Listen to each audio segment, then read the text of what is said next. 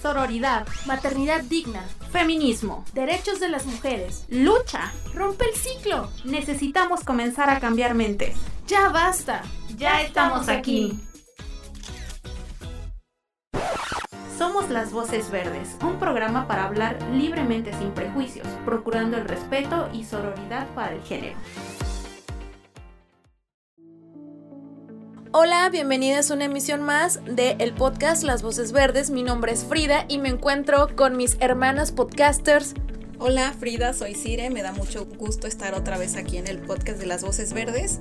Hola, hola, por aquí Monse, acompañada por supuesto de mis queridas amigas, un viernes más. Listos para grabar y echar la chisma, pero con temas que tengan que ver con la prevención de las violencias. Así es, Frida. Y pues justo para comenzar un poco este programa, quiero comentarles que vamos a tener dinámicas donde pueden ganarse souvenirs, que son tazas, bolsas, libretas de las voces verdes, por supuesto. Y pues para ello tienen que seguirnos en nuestras redes sociales, como en Facebook y YouTube como Instituto Colimense de las Mujeres, en Twitter como ICE Mujeres Colima y pues en Spotify como Las Voces Verdes. Así es, Ire, para que vayan, sigan y nos den comentarios de los podcasts que estamos haciendo si les está gustando estos materiales recuerden que nos sirve como retroalimentación para generar productos de calidad.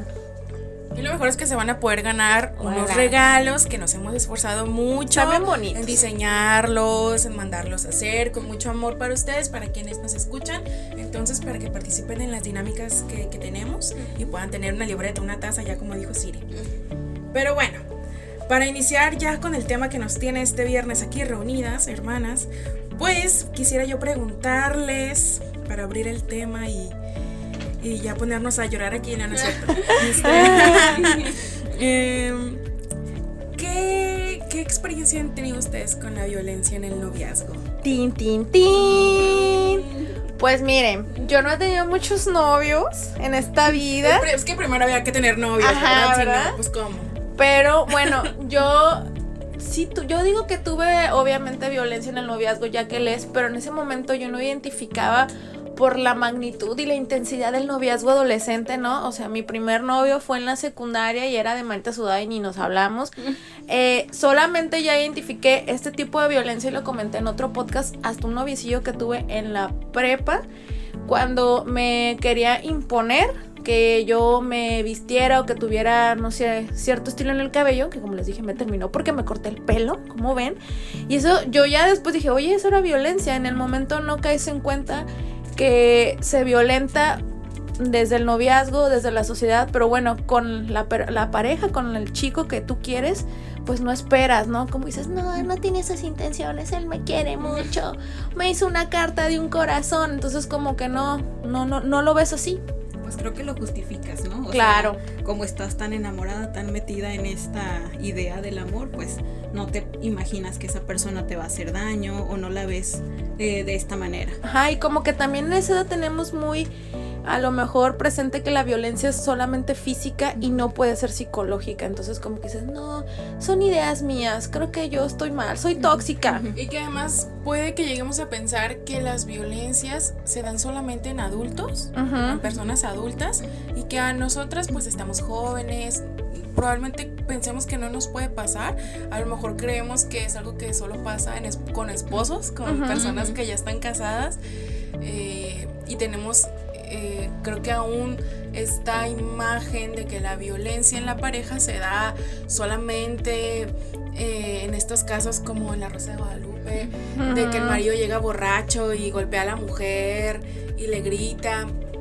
Y sí, pero hay otras formas y a lo mejor esas formas las estamos viviendo sin darnos cuenta, aunque tengamos 16 años, aunque tengamos 20 años, aunque eh, no estemos casadas y solamente em, tengamos un novio o un free, ya no se dice free, ¿verdad? Mm. ¿Cómo se dice ahora? Bueno, no, sé, no en mis tiempos era free o affair. Ay, no, que se bueno, cuando tengamos ahí nuestros que veres con alguien, ¿verdad? Nuestro, nuestro amigo o amiga. Que no necesariamente es nuestro, nuestra pareja formal, pero que, con los que fluimos. Que también puede ocurrir violencia de, desde ahí, pues. Entonces, eh, pues de eso se va a tratar el programa de hoy. Y justo para profundizar un poco más, como ya comentaba Monse, vamos a escuchar una pequeña cápsula que nos hizo nuestra compañera Frida. Vamos a escucharla.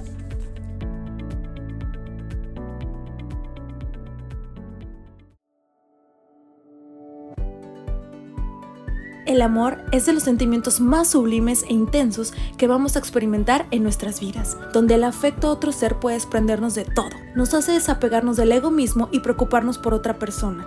En la adolescencia es cuando muchas mujeres experimentan por primera vez esa fascinación por otro ser, enajenación absoluta, crear el vínculo con una pareja. Muchas personas han manifestado que el amor en la adolescencia fue el más intenso. En esta etapa muchas chicas ven por primera vez su primer beso, las primeras miradas, compartir hobbies, toda esa limerencia que no nos hace reconocer e identificar situaciones donde ese ser no es realmente como coloquialmente se conoce al príncipe azul. El desconocimiento de situaciones, los patrones reproducidos por nuestra crianza machista nos hicieron aceptar situaciones donde la integridad de nosotras mujeres se viera vulnerada por la pareja en cuestión. La violencia en una relación de pareja se entiende por cualquier agresión física, psicológica, mental y sexual, con el fin de dominar, mantener el control sobre la otra persona. Comienza con cualquier comentario incómodo, después con un jaloneo que al principio puede parecer un juego entre ambos, pero conforme pasa el tiempo la situación puede llegar a ser más grave. De acuerdo a datos de la Organización Mundial de la Salud, la OMS, 3 de cada 10 adolescentes denuncian que sufren violencia en el noviazgo. En el caso de México, el 76% de las adolescentes entre 15 y 17 años han sufrido violencia psicológica, el 16% violencia sexual y el 15% violencia física, según datos de la encuesta nacional sobre violencia en el noviazgo en BIM. Hermana, si sufres alguna situación de violencia y no sabes a quién recurrir, comunícate a la línea Mujer 075 del Instituto Colimense de las Mujeres, Atención Psicológica, Jurídica y de Trabajo Social.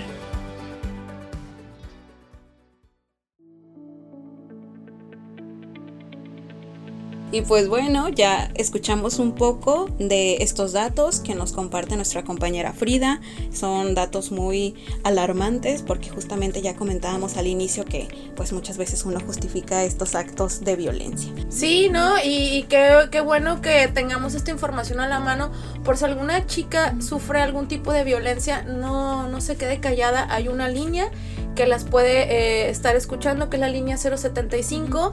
Por si detectaron uno de estos casos, como se menciona en la cápsula, hablen, no están solas y pueden recibir acompañamiento eh, de manera psicológica, jurídica y de trabajo social. Y ya que mencioné estos servicios que realiza el Instituto Colimense de las Mujeres, pues le quiero dar la bienvenida también a una profesionista que va a estar con nosotros, con nosotras, perdón, el día de hoy para hablar a fondo de este tema. Ella es la psicóloga Estefanía Vázquez Plazola, que está en el Centro de Justicia para las Mujeres. Bienvenida, Fanny. De cariño le decimos Fanny. ¿Cómo estás? Hola, chicas. Muchas gracias por la invitación. Muy bien, Frida. Gracias. Y que además hay que decir que hoy es su cumpleaños.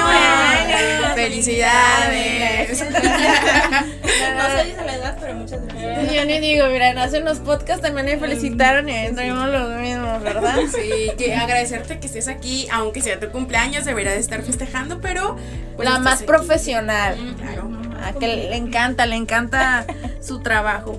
Sí. Oye, Fanny, y pues eh, ya dejando la diversión un poco y entrando ya de lleno a este tema, eh, quisiéramos primero que empieces contándonos cómo se dan estos primeros, estas primeras pinceladas de la violencia en el noviazgo, cuáles son como esos aspectos que debemos empezar a notar para identificar que estamos viviendo violencia en el noviazgo? Claro que sí, mira, eh, la violencia en el noviazgo se puede manifestar de muchas formas, pero la principal es el control y los celos. Eh, se manifiesta con reclamos, control hacia la otra persona, pueden existir ataques intencionales de tipo psicológico, físico, sexual, este, con fines de establecer una superioridad en la otra persona. Em, el control, el la dominación y a este tipo de relaciones se le llama noviazgo violento. Mm, ok, es decir, por ejemplo, si el novio, la pareja en cuestión le dice a, la chica, eh, no quiero que te juntes con fulanito porque creo que quiere contigo, tú le gustas y, y no me parece. O este, no me gusta que te juntes con esas amiguitas porque te meten ideas en contra mía. Eso ya es violencia. Eso ya es violencia, es la dominación a la persona. Es, son los primeritos, este, los primeritos meses eh, que esto se puede manifestar en el noviazgo. Muy bien, Fanny. Bueno, eh, bueno, a lo largo de esta temporada de Las Voces Verdes ya hemos abordado diferentes tipos de violencia, pero ¿qué tipos de violencia se manifiestan más en el noviazgo?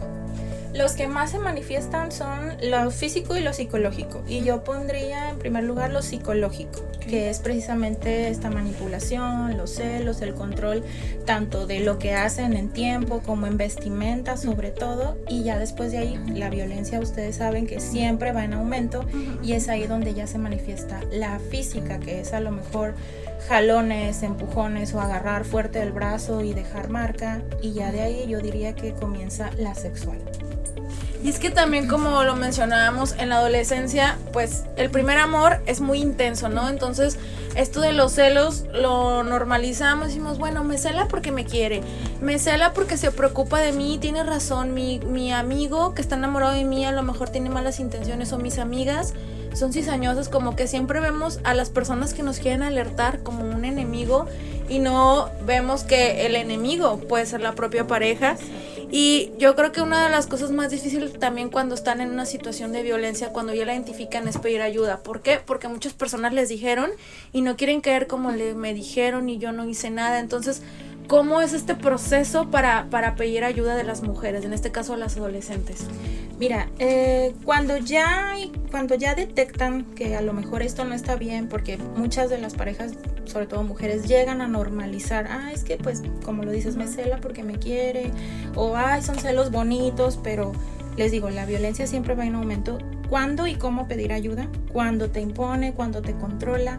Em, acudir con una profesionista eh, o simplemente si tienes redes de apoyo, si tienes amigas que tú les tengas confianza, acudir con ellas en decir, oye, mira, está pasando esta situación, no me gusta, porque muchas veces y la mayoría de los casos están amenazadas y no lo hacen por miedo.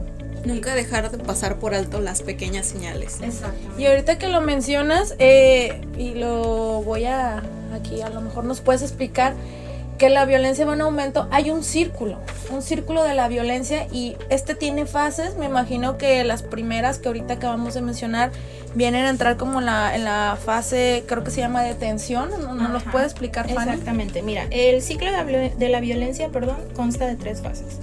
Primero es la fase de acumulación de tensión, que es precisamente en donde se enojan, discuten, a lo mejor esta persona llega enojado y, ah, es que por tu culpa me siento así, es que por tu culpa este, yo me siento así o estoy haciendo de esta manera, ¿no? El discutir todo el tiempo. Y es ahí donde se está acumulando la tensión entre las dos personas.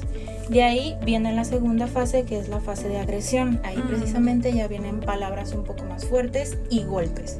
Y de ahí viene la tercera fase que es de arrepentimiento o luna de miel, como la conocemos, en donde lo típico, perdóname, no lo vuelvo a hacer, es que estaba enojado, yo te amo, regalos, promesas, y es ahí donde vuelven a caer y es un ciclo, no se rompe. ¿Ustedes creen de la luna de miel a dónde vamos a regresar? Después de una semana, al de unos inicio meses, otra al vez. inicio otra vez, a la acumulación de tensión y es un ciclo que pues se necesita. Ahora sí que mucho valor. Y es que creo que es importante mencionar que al estar en contacto directo en- con una sociedad patriarcal y con un sistema patriarcal, crecemos con estas ideas completamente arraigadas eh, y que aunque no seamos conscientes de ello, pues podemos llegar a ejercerlas, ¿no? Estas ideas eh, patriarcales eh, que dictan cómo debe comportarse un hombre, cómo debe comportarse Sí. una mujer. eh, y que es entonces bajo estas ideas, bajo estas percepciones de cómo deben ser las mujeres, que eh, pueden llegar a darse estas violencias, ¿no? Como esta cuestión de los celos, de no hablar con otros hombres porque eres mía, o este, no vestirte de tal no manera. te pongas faldas porque provocas a los demás hombres, porque no, no te vistas como una cualquiera, etcétera.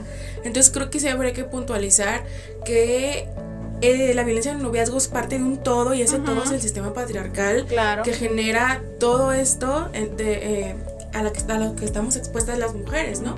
Y en ese sentido, Fanny, yo quisiera preguntarte sobre la violencia sexual en el noviazgo, porque es muy común conocer experiencias de amigas, de primas, de familias, de familiares, perdón, en las que las mujeres comúnmente son obligadas a iniciar una vida sexual, aunque ellas no quieran todavía, ¿no? Esta siempre escuchada prueba de amor, prueba de amor, ajá. que, em, que en la que muchas veces las mujeres se ven pues obligadas a, a acceder a las peticiones sexuales de sus parejas con tal de que no las dejen o con tal de que no hablen mal de ellas O de demostrar realmente o de, que amas. o de que las violenten de una forma peor, ¿no? De que las agregan físicamente Sí.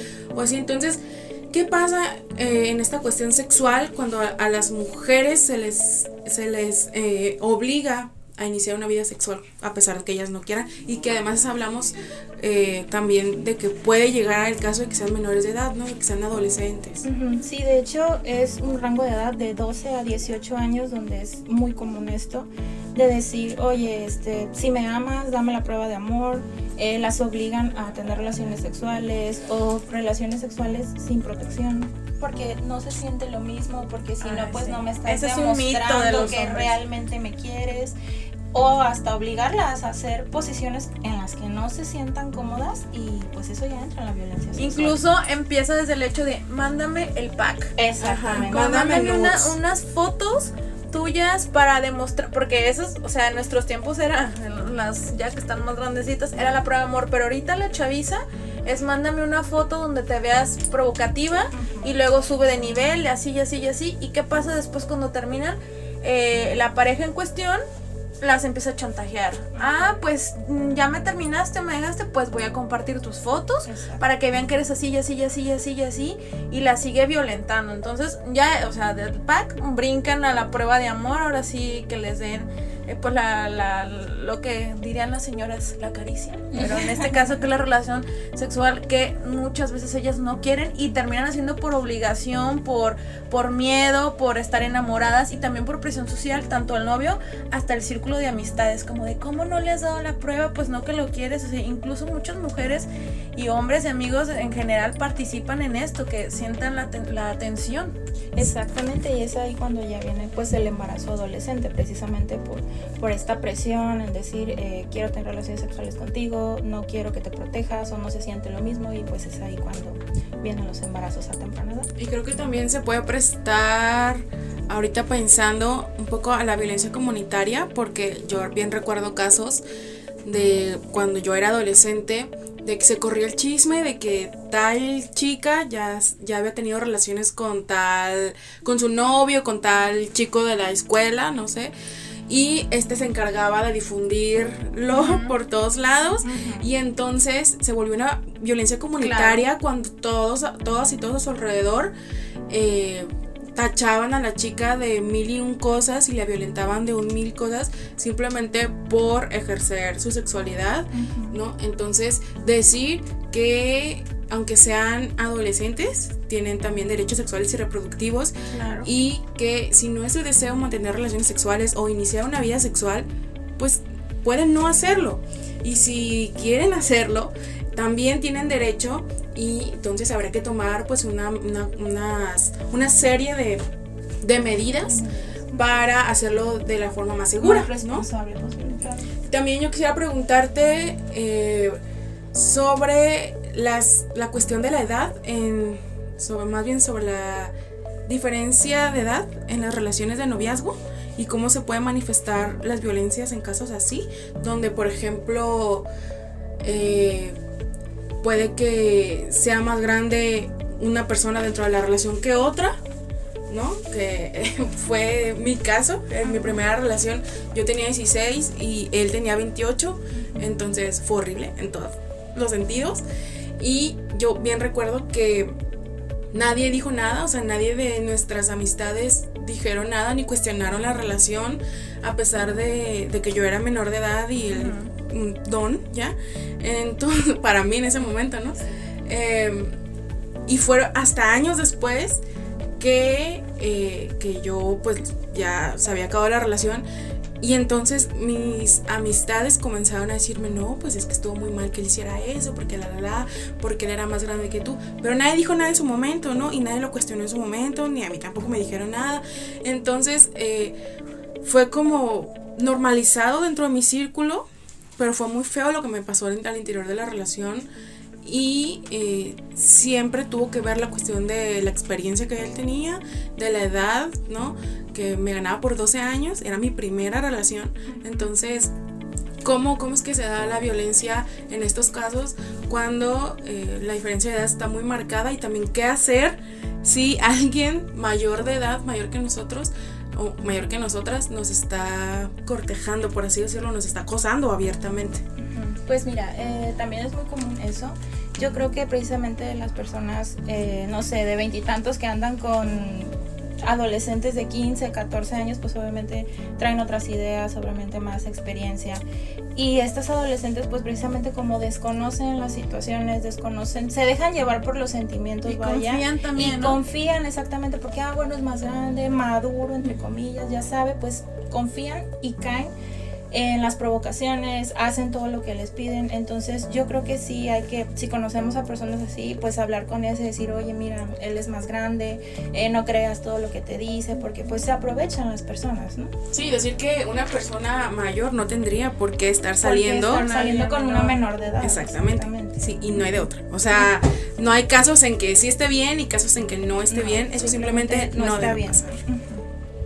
Ok, y también eh, de mi parte, ya para finalizar, yo quisiera preguntarte eh, sobre las redes de apoyo, ¿no? que creo que en estos casos es muy importante que una adolescente o una joven que está iniciando en el ambiente amoroso tenga eh, bien firme para que en caso de necesitar apoyo, ayuda, pues tenga la opción de, de pedirla, ¿no?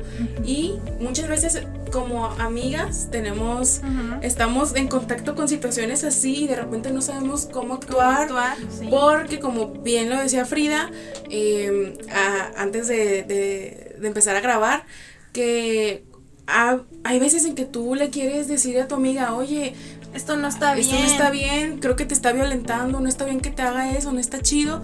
Y se te voltean las cosas. ¿Por qué andas de seis años en mi relación? De seguro te gusta. O el novio les dice, es que ella quiere conmigo. O sea, porque eso de ahí se van. Y qué buena pregunta, Monse, porque la verdad, yo he estado en casos así, de que noto violencias. O me imagino que yo también tuve amigas que identificaban violencias en noviazgo míos y no supieron cómo hacerlo por temor a cómo lo iba a tomar. Exactamente, pues mira, primero que nada yo diría que es brindar confianza, ser empáticas, decir, oye, mira, estoy viendo algo en tu relación que pues a mi parecer no está bien, no te juzgo, es lo más importante, no juzgar, porque precisamente como están en esta etapa de enamoramiento, obviamente lo van a defender, van a defender su relación. Algunas como la normalizan, no ven lo que a lo mejor otras personas fuera del contexto pueden ver y ellas no. Entonces acercarse con ellas, decirles, oye, mira, si llega a pasar una situación, quiero que sepas que aquí estoy presente, como brindarles esa confianza, llamarla por teléfono, irla a visitar, hacernos presentes para que ella, cuando pase alguna situación así, digan, bueno, puedo correr con fulanita y, fulanita me puede ayudar y llevarme a lo mejor con alguien que, que pues me brinde este apoyo, que me ayude a salir de aquí. Es eso, pero lo primero sí, pues no juzgar, porque no sabemos si la tienen amenazada, no, no sabemos el contexto de la situación. Oye Fanny, y ahorita pienso en que estos consejos son pues para las amigas, pero ¿qué les dirías a las madres y padres que tienen hijas o hijos en edad pues de la juventud. Y que están viendo que están iniciando pues a conocer gente, a salir con personas, a interesarse en las demás personas, ¿no? Para, para entablar relaciones amorosas, sentimentales, como sea, con ellas y que sienten preocupación Primero, pues, de que le van a romper el corazón a, mi hija, a mi hijo, ¿qué voy a hacer? y también que, también hay que decirlo, tienen el temor a lo mejor de toda la cuestión de la sexualidad, de no saber cómo abordarla. Eh, ¿qué, qué, le dirías a, estas madres y padres para que se acerquen de la mejor forma con sus crías, eh, generando pues un ambiente de confianza para que, para que puedan escucharles, también sin estos prejuicios y estigmas que luego los papás tienen sobre y que también luego las hijas. o hijos cuando los las mamás o los papás les dan el consejo dicen mi mamá está en contra de nuestro amor o sea muy a la Romeo y Julieta Sí. y, y es cierto no no si nosotras como amigas no sabemos pues para los papás y las mamás pues es un poco más difícil Sí, en cuestión también como las redes sociales, ¿no? Que ya ahorita es fácil que, que te contactes, te contactes, perdón, con personas que a lo mejor no es el del perfil, que bueno, eso ya entraría en otros temas, pero el consejo que yo les puedo dar a los padres de familia es pues simplemente mantener la comunicación de una manera asertiva con sus hijos, Eh, no estarles pregunte y pregunte porque pues podemos caer en esto de, de que se enojen o de que no te metas, es mi relación, yo hago lo que quiero, cosas así, pero en decir, bueno, cualquier cosa que pueda pasar, aquí estoy, ten la confianza de contarme, no me voy a enojar, no te voy a juzgar, pero esto y esto ten cuidado, ¿no? Si te llega a decir algo que a ti no te parezca, no por obligación o no por porque te amenazo, si te llega a amenazar, dímelo, podemos hacer algo, ¿no? Eso es como establecer como este vínculo de confianza, pues para repito, si llega a pasar algo, ellas sepan a dónde y con quién acudir. Sí, creo que también podríamos decir que estaría chido que la- las madres y padres de familia se interesen en conocer con quiénes salen sus hijas e hijos, ¿no? Porque yo bien recuerdo que mi mamá me decía, a mí no me vayas a traer a mi casa a ningún, ¿no? Y entonces desde ahí ya rompes como esa posibilidad. Comienzan a esconderse. Exactamente. mi mamá se va a dar cuenta que ando con un punk y no le gusta no no lo, lo voy a esconder Sí, por porque miedo. eso es muy- en nuestro en nuestro imaginario adolescente eso es o sea lo más eh, la solución rápida para no tener enfrentamientos con nuestra mamá o con nuestro papá lo esconden y también ya empiezan a esconder a la, a la persona también las situaciones. Cuando llega a surgir la violencia pues menos le quieres contar porque no quieres escuchar de tu mamá te lo dije no te convenía, mira nomás esa piltrafa, o sea, pues no, no quieres oír eso. Sí, y también en, en el tema de la sexualidad, que ya lo hemos hablado aquí muchas veces, eh, que pues ya estamos en otros tiempos y creo que habría que cambiar un poco la visión, esta visión con la que crecimos muchas, incluso escuchándolo en la escuela, que lo mejor era la abstinencia y que eh, como la, la película de Mean Girls, donde este, si tienen sexo morirán. O, no me acuerdo cómo era el diálogo. Sí, Feliz. Si no quieren morir, no tengan sexo. Entonces, pues no, o sea, quitarnos esta cosa de la cabeza y que el discurso de la abstinencia ya, ya está más que probado que no funciona, al contrario, y que entonces también las mamás que nos están escuchando, eh, habría que poner mucha atención en eso, en no prohibirles el ejercicio de sus derechos sexuales a las chicas y los chicos, porque luego resulta peor, ¿no, Fanny? Sí, claro. eh, te digo, es simplemente estar en contacto con nuestros hijos, platicar, sí, ¿por qué no? De, sobre sexualidad, Sobre eh, métodos. sobre métodos, sobre todo este, anticonceptivos y eso, de estar en constante comunicación, te digo, de una manera asertiva, pues para que ellos y ellas también digan, bueno, al menos aquí está mamá y papá, si llega a pasar algo, eh, tengo toda la confianza, libertad de decirle con quién estoy saliendo, qué es lo que estoy haciendo, qué es lo que me dice, cómo está mi relación. Pues muchas gracias Fanny por todas las dudas que nos despejaste a las voces verdes. Es una información muy valiosa que le va a servir a muchos adolescentes que pueden enfrentar en una etapa que es muy delicada en su vida, en la adolescencia, en la juventud y demás. Te agradecemos mucho que hayas venido. Gracias, Fanny. Y bueno, yo esta información en la adolescencia e inicio Sí. de adultez me hubiera Me sido hubiera gustado sí, que la tenerla y, y- y qué bueno que hoy veniste, Fanny. Y bueno, para antes de cerrar este de este podcast, como les mencionó Sire en un inicio, vamos a tener una mecánica que ya tenemos unas semanas empleándola y es que puedan ganarse un artículo de las voces verdes que con mucho cariño se ha hecho este material y bueno, ¿cuáles van a ser las, las bases para poder concursar? Seguirnos en redes sociales si tienen Instagram, Facebook, seguirnos en estas redes, compartir el podcast que sale este día viernes y el día de ayer también se lanzó una encuesta, vayan y contéstenla y mandarnos por inbox en Facebook una pregunta sorpresa. En este caso le vamos a dar el honor a Fanny que nos diga qué pregunta quieren que las chicas, las señoras que escuchan las voces verdes nos contesten. Ok, sería... ¿Cuáles son las tres fases del ciclo de la violencia?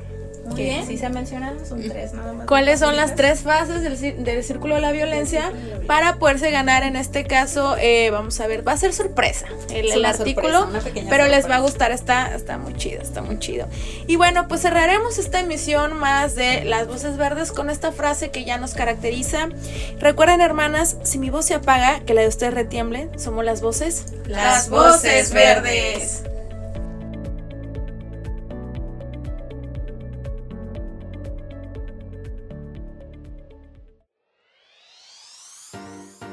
Por escucharnos. Recuerden, si necesitan apoyo u orientación telefónica, puedes contactarnos a la línea Mujer 075. Este podcast es para la libre expresión. Es financiado con recursos del programa de apoyo a las instancias de mujeres en las entidades federativas PAIMEF.